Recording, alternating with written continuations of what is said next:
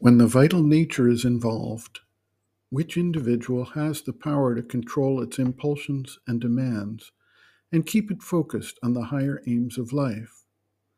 The vital nature is a powerful and essential component of life on earth. It animates material nature and functions through the force of desire. There's an apocryphal tale of a man who has a magic lamp that can summon a genie. When the genie appears before the man, he asks what it is the man wants and lays out the ground rules. The individual can ask anything he likes, and the genie will promptly carry it out.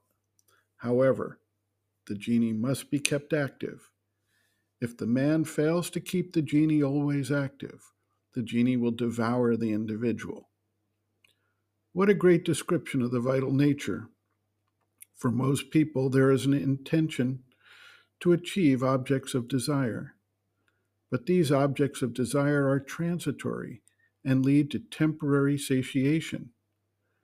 And then a renewal of the desire, perhaps in a more intensive form.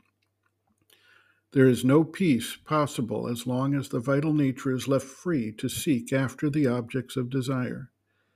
Yet, mental attempts to control the vital are in most cases quite ineffective, partial, temporary, and may lead, if it has been done through outright suppression, to a rebound with even greater energy, like a spring that has been compressed and thereby stores up additional force.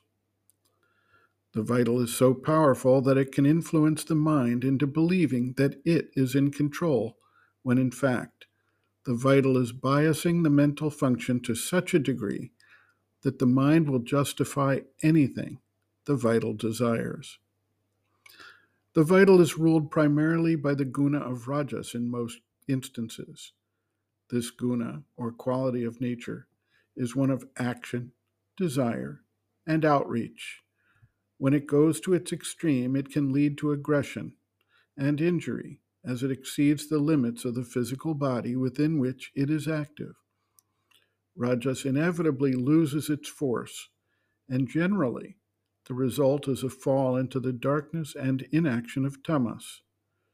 Rare is the individual who can manage the operation of rajas and tamas through the application of sattva the guna of harmony, balance, light, and understanding. Sri Aurobindo notes, quote, Vital is a thing of desires, impulses, force pushes, emotions, sensations, seekings after life fulfillment, possession, and enjoyment. These are its functions and its nature. It is that part of us which seeks after life and its movements for their own sake, and it does not want to leave hold of them if they bring it suffering as well as, or more than pleasure. It is even capable of luxuriating in tears and suffering as part of the drama of life. What then is there in common between the thinking intelligence and the vital? And why should the latter obey the mind and not follow its own nature? The disobedience is perfectly normal instead of being, as Augustine suggests, unintelligible. Of course, man can establish a mental control over his vital, and insofar as he does, he is a man, because the thinking mind is a nobler and more enlightened entity and consciousness than the vital, and ought therefore to rule and if the mental will is strong, can rule. But this rule is precarious, incomplete, and held only by much self discipline. For if the mind is more enlightened, the vital is nearer to earth, more intense, vehement, more directly able to touch the body. There is, too, a vital mind, which lives by imagination, thoughts of desire, will to act and enjoy from its own impulse, and this is able to seize on the reason itself and make it its auxiliary, and its justifying counsel, and supplier of pleas and excuses.